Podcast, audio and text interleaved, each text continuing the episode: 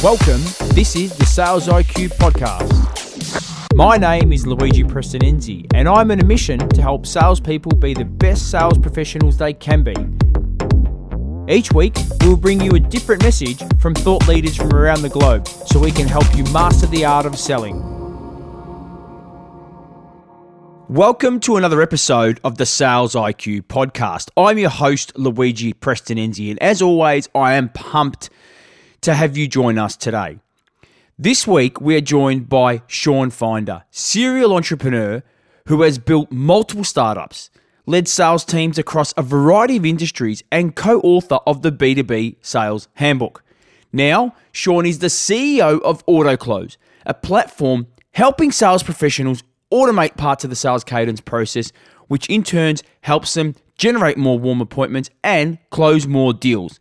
I am pumped about today's session as we're going to talk about the characteristics of high performers and how to really get the most out of your prospecting efforts. Can't wait to dive into today's session. So please welcome Sean to the show. Glad to be here, Luigi. Yeah, awesome, man. We're pretty pumped, actually. I'm actually really excited about today's episode. Um, so yeah, so today it's all about you know talking about uh, lead generation, sales, um, the high characteristics of high performance, and um, really pumped to have you on on today's show, mate. I'm really excited to be here. I've heard a lot of your uh, your shows, and I think it's going to be a it's going to be a fun one for your audience. That's for sure. Yeah, thanks, mate. Hey, so first things first. I'm obviously um, I've read you, you know, doing a bit of research on you before coming onto the show, and I understand you were on the road to become a pro tennis player, and uh, made a change in your journey and became an entrepreneur. Love to hear about you know this and what made, motivated you to to build a career in, in sales and, and business.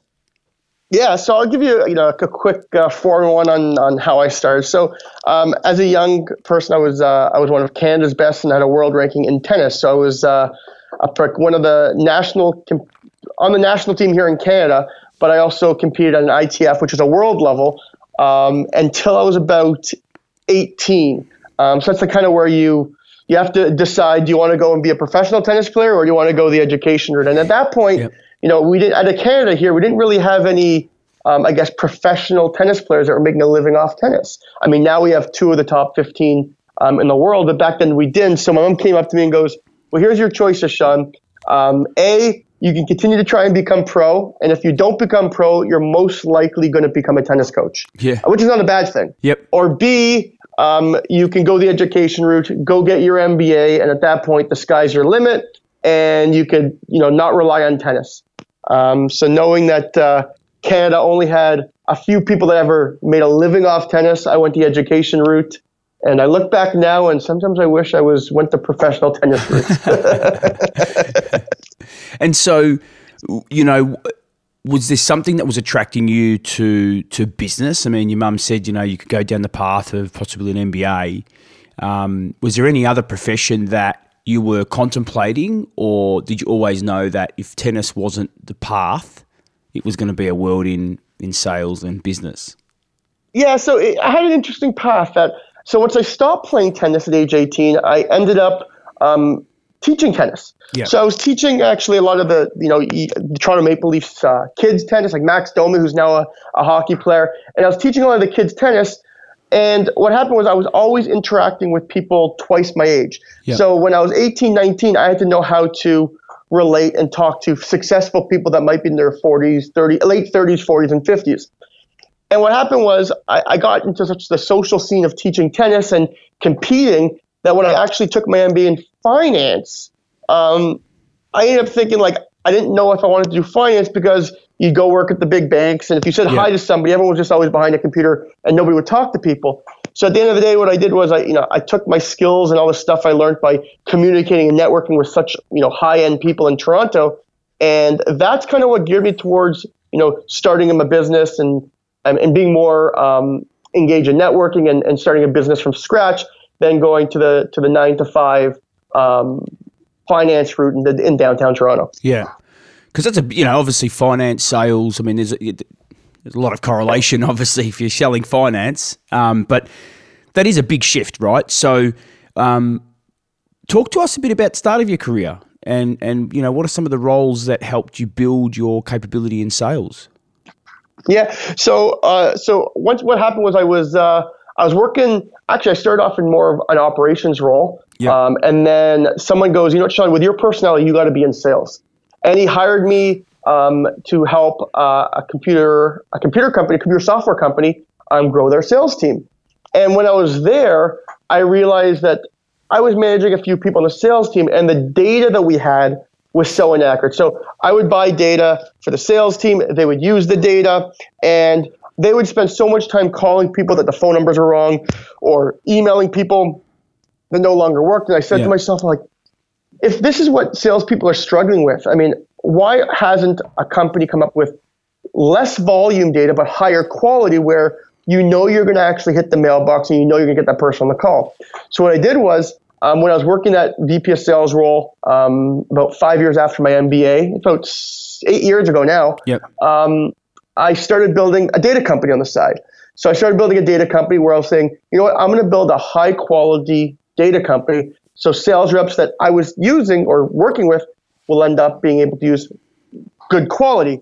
And I grew that company in four years. We worked at Fortune 100 companies. Um, and the whole goal was um, to provide high quality data.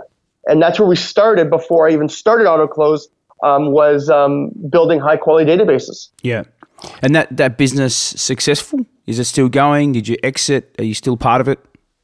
Yeah, so that business uh, still goes. So what happened was after three years, um, I had to come to the conclusion: should I pay the Canadian government a lot of money in taxes, or should I do and build another app and do some research and development?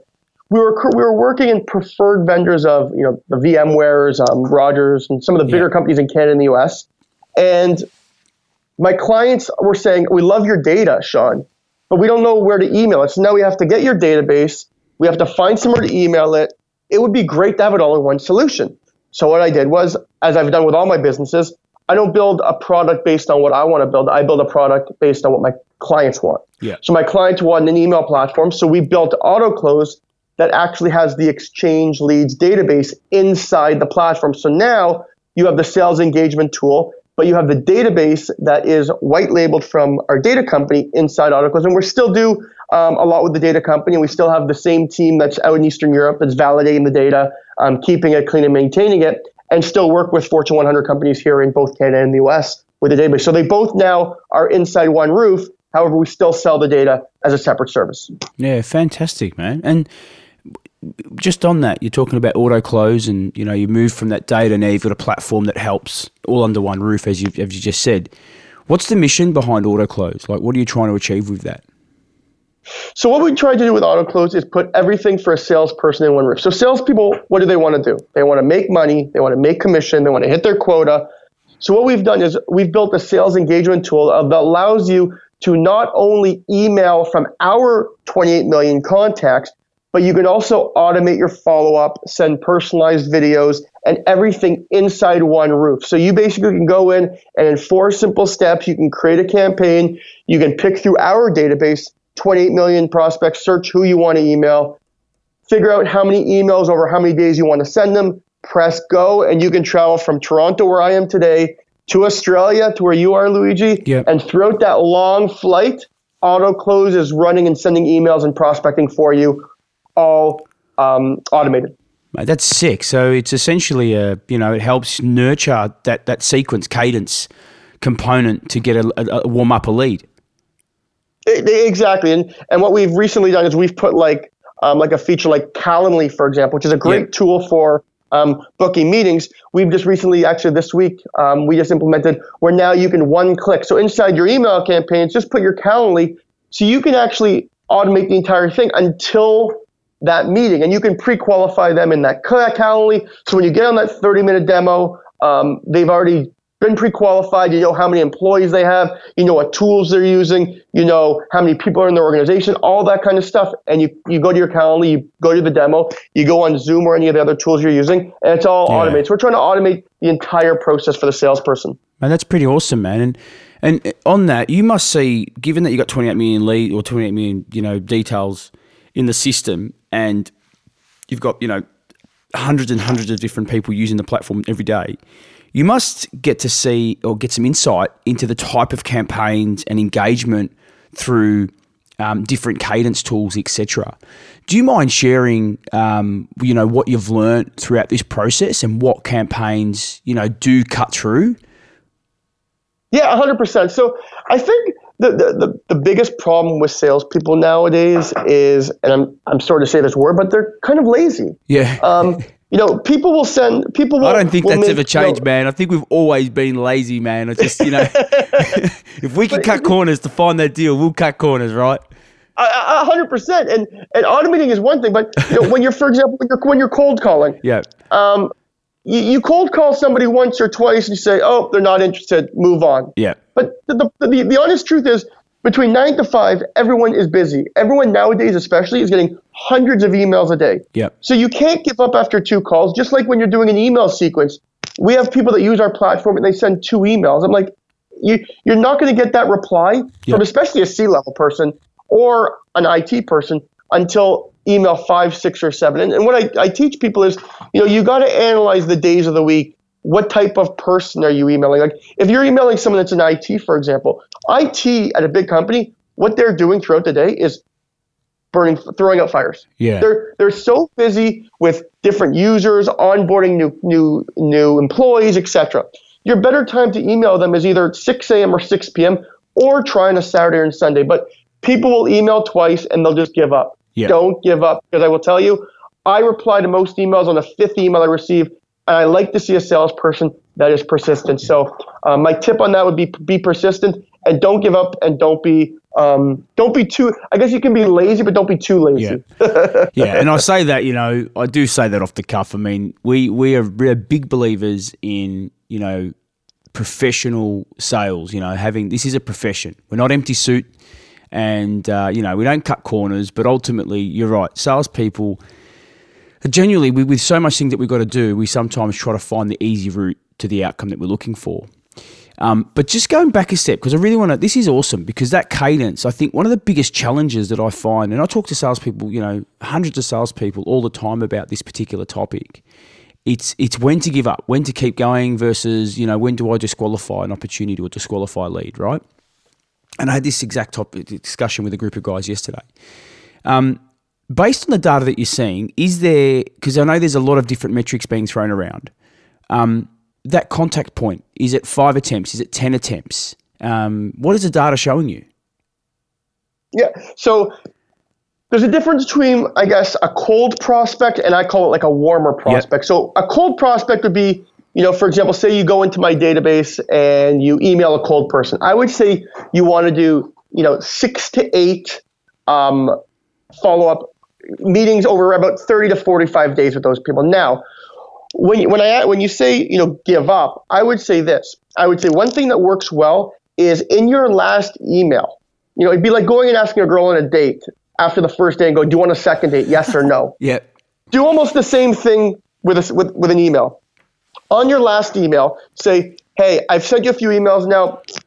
Would you mind letting me know if, if A, I'm missing the mark, or yeah. B, it's not your budget, or C, you're currently under contract with our competitor, or D, like at least get that reply, or, or, or D, you're not even interested at all. Like it's better to get somebody to say, no, I'm not interested, and people will. Like for example, if people email me that, and and they say, are you? I have people that email me for AutoClose, and it's my competitor, direct competitor emailing me. I'm like, you know, first of all, you haven't looked at what I did, but yeah. I'm not interested. I'm in the same. So I think by going in for the hard yes or no at the end really works well. Yeah. Now, for a warmer prospect, now that might be somewhere where you're throwing them through like um, maybe like a Mailchimp or a marketing campaign, and you you've you've ranked them as like a, a four or five star. So they're they're not, I guess, a lead, but they're they're starting to put their hands up. I would then go in with four to six emails, and those ones would be almost, you know, first one discuss their challenges and value, and then almost go right into you know customer success stories and how you've helped people in their industry or you know how you have a client that is similar to what they do etc but i would say that the warmer prospects you could be four to six and the you know six to eight for the the very cold prospects. Okay. And just on that i uh, do you see like obviously that from an email perspective but do you hear from your clients when they combine phone or text or you know linkedin in that cadence that they get you know more of an optimal outcome through that process? One hundred percent, and I and I actually do a lot of talks and, and, and speaking on this. Is uh, the one thing that is amazing and it works is a little bit of social. Now, yeah. when you're selling somebody, it's all about touches. So, for example, if I was going to sell you, Luigi, and I sent you a cold email, you might not respond. But if I sent you a cold email and then three days later I send you another email, and then one day later, I added you as a connection on LinkedIn, and then three, four days later, you get an email. Yeah. And then a few days later, you get like, you know, I like something that you post on LinkedIn, or I comment on something, or I share something. I could almost add four to six touches in that sequence. Yeah. That doesn't actually get you on the phone or have you do anything. All you're going to see is on your mobile phone or your desktop, you're going to see Sean Finder like this. Yeah. Sean Finder shared this. Sean Finder comment this. So the next time Sean Finder emails you, you'll be like, oh, I've heard that name about eight times in the last five days. Who is Sean Finder? Yeah. Okay, so it piques their interest. It's interesting because Tony Hughes, um, the author of Combo Prospecting, talks about those multi touches um, and how important yep. they are through the um, you know through that cadence process. Um, I want to ask as well when you're sending those emails, you know, again during that sequence to the customer, um, how do you create the content that gives them value? Because as you know, we've got to exchange value with the customer to get any form of commitment. And, and I love Anthony Iannarino's concept around this. Um, the first commitment we yep. need to get from the customer is a commitment of time. And we can't get that commitment of time unless we exchange some form of value. So, for a sales professional listening to this episode who's going, shit, I'm only sending, you know, one or two emails. Um, now I've got to increase my cadence. Um, what should they do first to create valuable content? Because if we go to your B2B sales handbook, and I haven't brought that up yet, and you know, because this topic is I think is a is a very important topic. But you talk about the the content that we have to put out there. So can we go back to the start and say before building my sequences, what should I be doing to create valuable content that I can exchange with them during that email sequence campaign? That's that's a great question. So a few things. First, whenever you have to know your buyer. Yep. You have to know your, you know, who who is buying your product. Now, you can say, oh, well, it's um, it's a salesperson. Well, is it a VP of sales, a director of sales, a head of sales, or a sales rep? Because each one have, has a different, um, what I call it, pain and a different gain. So each one will have a different pain or gain. So, for example, you know, for example, let's say CEOs. CEOs at the end of the day, they want to make more money. Yep. Sales reps want to get demos. So your content that you send these people must be um, correlated with your buyer's persona. So here's an example. Um, say I wanted to reach out and pitch AutoClose to um, uh, a national sales manager. Yep. Okay. My first line, and I'm telling you the first line, is the first three seconds of that email is crucial because especially nowadays when people are 72% are actually on their phones reading the emails, they're only going to see that first line. So everything you have under that first first line, people aren't even going to read or hear or see unless your first line is catchy. So a national salesperson, my first line might be this. If I told you, Luigi, that I can save your your regional sales managers five hours a day in, pro, in prospecting. Yep. So now as a national sales manager who's managing eight regional sales managers, he's thinking, wow, if you could actually save each of my sales reps five hours a day in prospecting, they could be closing more sales. I want to learn more. Okay. So that might be a pain, you know, more, that might be a pain that the national sales manager had. But if I was reaching out to a C level person, I might say, if I can save you or triple your revenue, I would talk more about, more about cost and price because the CEO, they don't care how you do it. They want to know whatever they're paying for gets them an ROI. So your messaging is different depending on who you're talking to. And that would go for sales or an introvert versus an extrovert. So you have to know who you're selling to at all times, even before you start a cadence or a campaign. Okay. So just to confirm what I'm hearing, it's really know your buyer and the buyer persona first and foremost. Understand the pain that they're going through and what they what they've got to gain to engage with your platform or to with your message. Then create the right narrative that compels the reader to want to know more. A hundred percent. And the one thing I will add is, as important as your first line is, I would actually say your subject line is even more important because if you don't have a good subject line, you won't get the open, and they won't even read your email. So spend just as much time coming up with a compelling or short, simple um, subject line to get that buyer to open. Because once they open, at least you have that first three seconds to give that pitch. Okay, fantastic. And um, for our listeners, maybe we can set something up. Have you have you got an example of some really good, um, you know, outreach emails that you've developed that have that have really got cut through? Yeah, so a few that I've been working on um, and I, I, use regularly is very short and simple. So um, quick follow up. You know, hi Luigi. Um, I might do sometimes like company plus company. But an interesting one I did recently, and it was for a conference, but you can do this without a conference, is saying like first name. And I always put the first name because you want to keep it personalized so they they feel that that even though you might be sending it to 30 people, it it's going to that one person. It feels like it. But I said, can we have a virtual coffee? And yeah. I find that using the word virtual coffee worked really well because coffee to people seems like, you know, is like most people have in the morning. So it's like it's a it's very social. It's relaxing. It's not going to be pushy. It's more like let's have a virtual coffee. Let's have a you know can we have a virtual coffee? And then in my message, I go can we have a virtual coffee to discuss your challenge of A, B, and C? And it's almost like people are willing to give you 15 minutes just because I mentioned the word coffee in my subject line. And it, it it's worked really well, especially I'm um, getting meetings booked for a conference here in Toronto at the Collision Conference that's happening in two weeks. So virtual coffee, okay. I'm gonna, you know, I'm going to give that a crack, man. I'm going to give that a crack. I'm going to, because um, I, you know, in part of my role in what I do outside of the podcast, um, yep. I'm trying all different outreach attempts, both on social, call, you know, a whole whole variety. And so I'm gonna I'm gonna try that, and I'll and I'll give our listeners the feedback. Um, so this has been awesome. So you know, I, I, wasn't expecting to really dive deep into the world of cadence, but I'm a, I love I love the concept of cadence because I feel that, you know, doesn't matter how many marketing qualified leads a sales team gets, they're never enough. And as sales professionals, we've got to be able, you know, we've got to have the skill to generate our own sales qualified leads.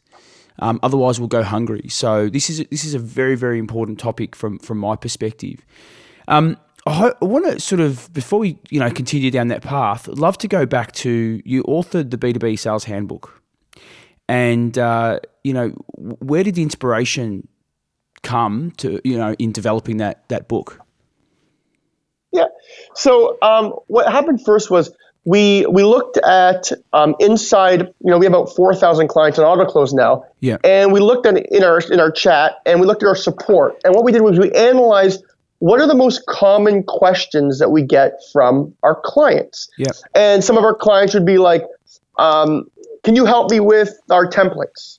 Um, can you help me with this? Um, what are good subject lines that convert? Should we use social? And what we did was we built the handbook around the hundreds and hundreds of questions and feedback that we get from our clients. So, you know, when people say, I don't, you know, a lot of people want to use our tool, but they don't know what to write to somebody. Because you yeah. can give it, you, I can give you the data, I can give you the software, but if you don't know yeah, what absolutely. the template should look like, so that's why inside the platform we actually built templates for our clients. We have about 15 to 18 templates they can use depending on what their call to action is. So originally that was how we got it. And, um, and we had a, our first book was called the 27 uh, Sales Excellence, um, which we launched uh, late last year. And it was very successful. And we thought, you know what, let's build this handbook. And originally it was just going to be for our clients. But then we said, you know, let's give this to the entire B2B community because if it can help our clients, it can help everyone. At the end of the day, even though you know, we do have a lot of we have, do have competitors that have similar platforms. My job and my role and what I want to do is help SDRs, help salespeople sell more and make yep. more money. So, so we built the handbook for everybody. Um, it has includes, you know, I think templates, subject yep. lines, um, words of wisdom from some of the top influencers all over the world um, in sales, and we just put it all into a book um, and took a little bit of too much time for my marketing team, but uh, to design it and stuff. But uh, so far, it's been very successful. And, and, and, as a, you know, at the same time, while you're building a nice book, it gets you a lot of leads and and also um, brand awareness, which is which is great nowadays, especially yeah. for um, business and personal. Yeah, and I, I, really like the way you've put it together. And, and, what we'll do, we'll put it in the show notes so that our listeners can get access to it because it's got a lot of valuable content. I love the fact that it breaks it down into three areas um, about be the brand, step up the game, and lifelong learnings. Um, are you able to sort of talk a bit about why you know why you broke it into those three sections? Yeah, so the you know because what we did was we realized, especially with us, we have you know there's different people who are part of our buyers persona, and we actually did an exercise to see who are our buyers persona, what are their pains and gains. So why we did that was because SDRs and head of sales and VP of sales will each have different things of interest, yeah. different things that will help them be successful. So we didn't want to write a book that was just strictly for SDRs. We wanted to write a book that any salesperson can open, even though it's a little bit longer than I would have liked. I think at 100 plus pages. Yeah. But every salesperson can go in and open, and depending on where they are in their organization, they can start at one chapter, but as they expand and grow as a salesperson, another lesson or another chapter might be important to them as well. Yeah, and, and like I said, I've, I've really enjoyed engaging with it, um, Sean, because it's got, um, you know, it tells me where I can get some good podcasts, um, blogs, uh, also talks about being the brand. And it's got some real simple techniques about how to use social to help engage and, you know, um, and how to share content, etc um, which I absolutely love. One of the things I, and it's not, in my opinion, I believe, you know, not just selling B2B, um, but a lot of this stuff is, is, is can be completely, you know, transferred into the world of, of selling to consumers as well, because a lot of the concepts of sales, I feel, um, you know, if you master the art of selling, you can quickly adapt it into into the world of consumer sales as well. So it's got a lot of valuable content in there, Samantha. So I appreciate you sharing that with me before the show. Um, mate, want to just ask, you, you, know, and, and how this is, in, why this is connected to sort of that cadence process as well. You talk about, you know, getting yourself a coach. Why, in your opinion, is this an important part of becoming a successful sales professional? Sorry, like getting yourself a sales coach? Yeah, I mean, you've got, you know, you, you know, get a coach. Um, I think there references it in, in, in your book. Um, yep you know, in your opinion, because I think there's a lot of debate around, you know, getting a coach versus doing training and training's not worth it anymore. There's heaps of, you know, misconceptions out there on the world of social.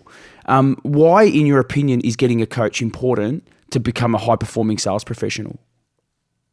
Because I, I think with anything, you could always, you want to learn from people that have been successful in the past. So, um, you know, it, it, you know, I relate this back to my tennis career. Like, you know, if I started just trying to play tennis by myself, would I have been successful? I didn't have the same coach for 15 years that knew that knew how to take a tennis player from the age of 11 to the age of 18 to be a professional tennis player. So it's the same thing with sales. Yeah. You want to take an SDR that is, you know, dialing and and and doing a lot of the SDR stuff and convert them into say an account manager at some point and convert them you want to also always show that you can there's growth especially yeah. in sales there's growth in career and in, in the personal life there's always growth so by having a, a coach um, will allow you to really um, expedite your your sales career but it also give you the skill it teach you the skills you need to get to the next step because people if you're going to be an sdr the rest of your life at some point you're going to want to either A, learn something different, or B, yeah. do a little bit more. So I think having the sales coach to move you and, and continue up that ladder um, is, is very important, especially if you're trying to, you know, one day move from an SDR all the way up to say a VP of sales, etc. Yeah, awesome, man. And that's such good advice. So I really appreciate you sharing that with us. And mate, just on that, as I, you know, as you're building your capability, building those, become that high performer. When you're in tennis, versus, you know, in sales, what are some of the characteristics that you brought across from your, you know, career in um, tennis that has helped you become the sales professional you are today? Great question. I will tell you the one thing competitive sports helps in sales is competitiveness. Yeah. Because I when I used to play tennis, I used to two things. I used to I used to love to win, but I also used to hate to lose. Yeah, absolutely. So, so now when I bring that to the sales, it, it works both ways. You know, people go, "What are you? Do you love to win or do you hate to lose?" I'm both. So when I'm in sales right now and I see I can steal market share from my competitors, I love it. I love stealing market share. I love working on ways to get that market share. It's competitiveness there. Yeah. Now, hate to lose is I hate to lose business to a competitor. Therefore, Um, you know, if I'm going up against, you know, one of my number one competitors like an Outreach.io or a SalesLoft or any of them, um, I love I love the competition. And I'm not one of those guys. I never put my competition down. In any call, you'll never hear me say anything bad about my competition because I don't want I don't want to put down my competition to win the business. I want to prove to my clients the value and how we solve their problems and their challenges with our platform versus our competitor. Because our competitors do stuff better than we do. We do stuff better than they do. But at the end of the day, it's very competitive. So I would say the number one thing from tennis is competitiveness. And if you're going to be successful in sales, um, you got to be competitive because if you're competitive, you're going to get a lot more sales and you're going to make mm. a lot more money.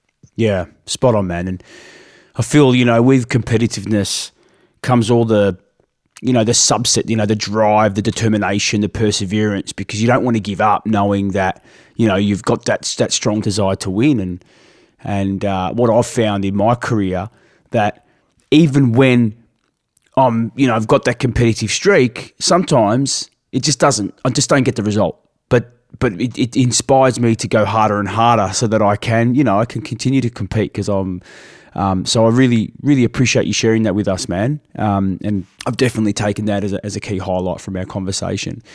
Um, and just for the listeners that you know that don't know that whole that world of of um, outreach, you know the, the, businesses that Shawn has talked about, SalesLoft and Outreach.io, um, they they are significantly big businesses, right? There, I think they've hit unicorn status, both of them. If I'm not cor- if yep. I'm correct, yeah. Yep. Um, so you know, is your self funded still, or you've got external capital coming in? We are self-funded, so that's why it even makes it more of a challenge for us sick. to yep. compete with those guys.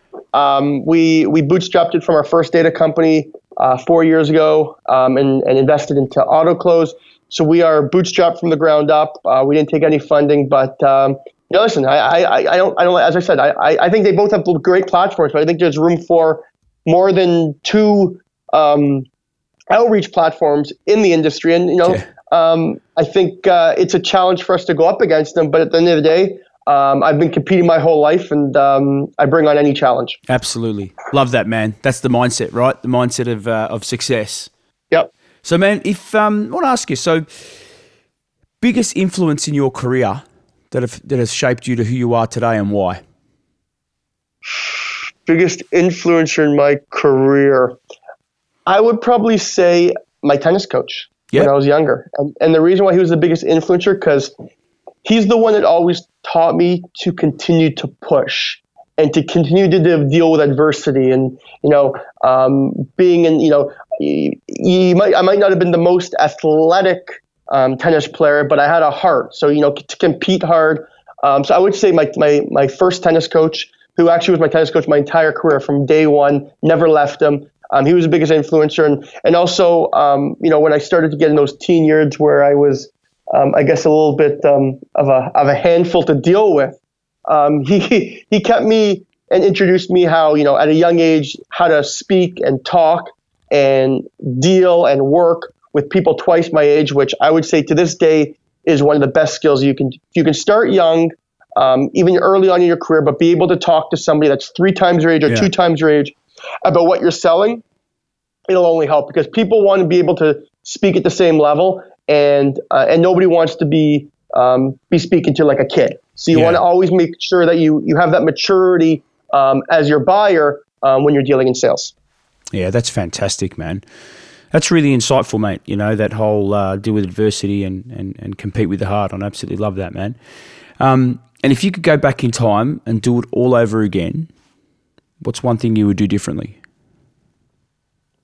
One thing I would have done differently, I would have started become an entrepreneur from the day I left my MBA. Yep. So I had about six years in between that. Um, I learned a lot, but I think um, I wish I was six years younger when I started my first business. And if I had to go back in time, I would say this to Patish. This is to people that want to be an entrepreneur.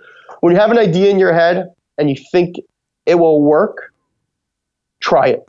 Yeah. You can you can you can try it for not too much because I had ideas. I don't want to get into it, but there was a lot of ideas that I had when I was a lot very young um, that now are you know businesses like full businesses are doing billions of dollars and I had the same similar. So you want to make sure when you're young you take advantage of any idea you have. Try things when you're young because when you're older you have a family and yeah. etc. It's, it's a lot tougher. So try things when you're young if you can, when you get out of school or while you're in school or on the side, do something you enjoy and and and, and if you have that idea, jump on it and give it a try.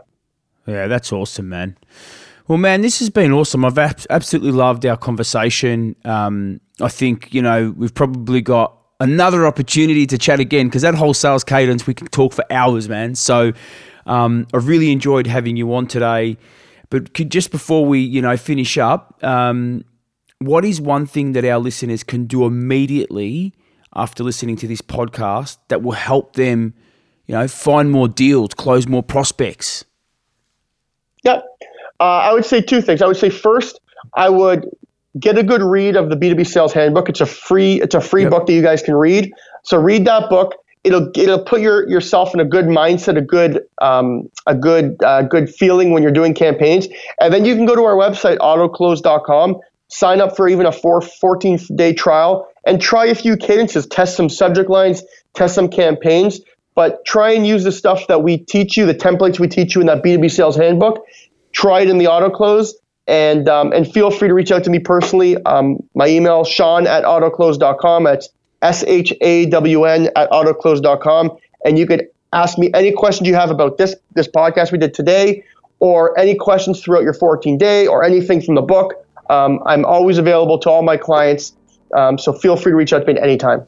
Oh man, that's sick. And we'll put all that in the show notes. We'll put a link to the handbook, um, link your LinkedIn profile, and uh, you know make sure that everybody can can go in and, and get the wisdom that you've you've you know have, have developed for yourself to make you so successful and have made thousands of other salespeople successful as well. So really appreciate what you're doing for the for the sales community, man. And uh, thanks for, for joining us today. Thank you so much, uh, and it was it was a, it was a pleasure to, to do this with you, Luigi. Thanks, man.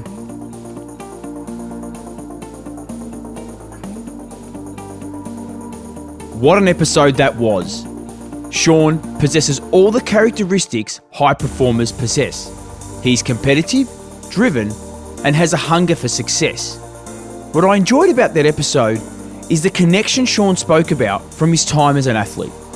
That the behaviours which made him successful at tennis can be so easily transferred in the world of sales.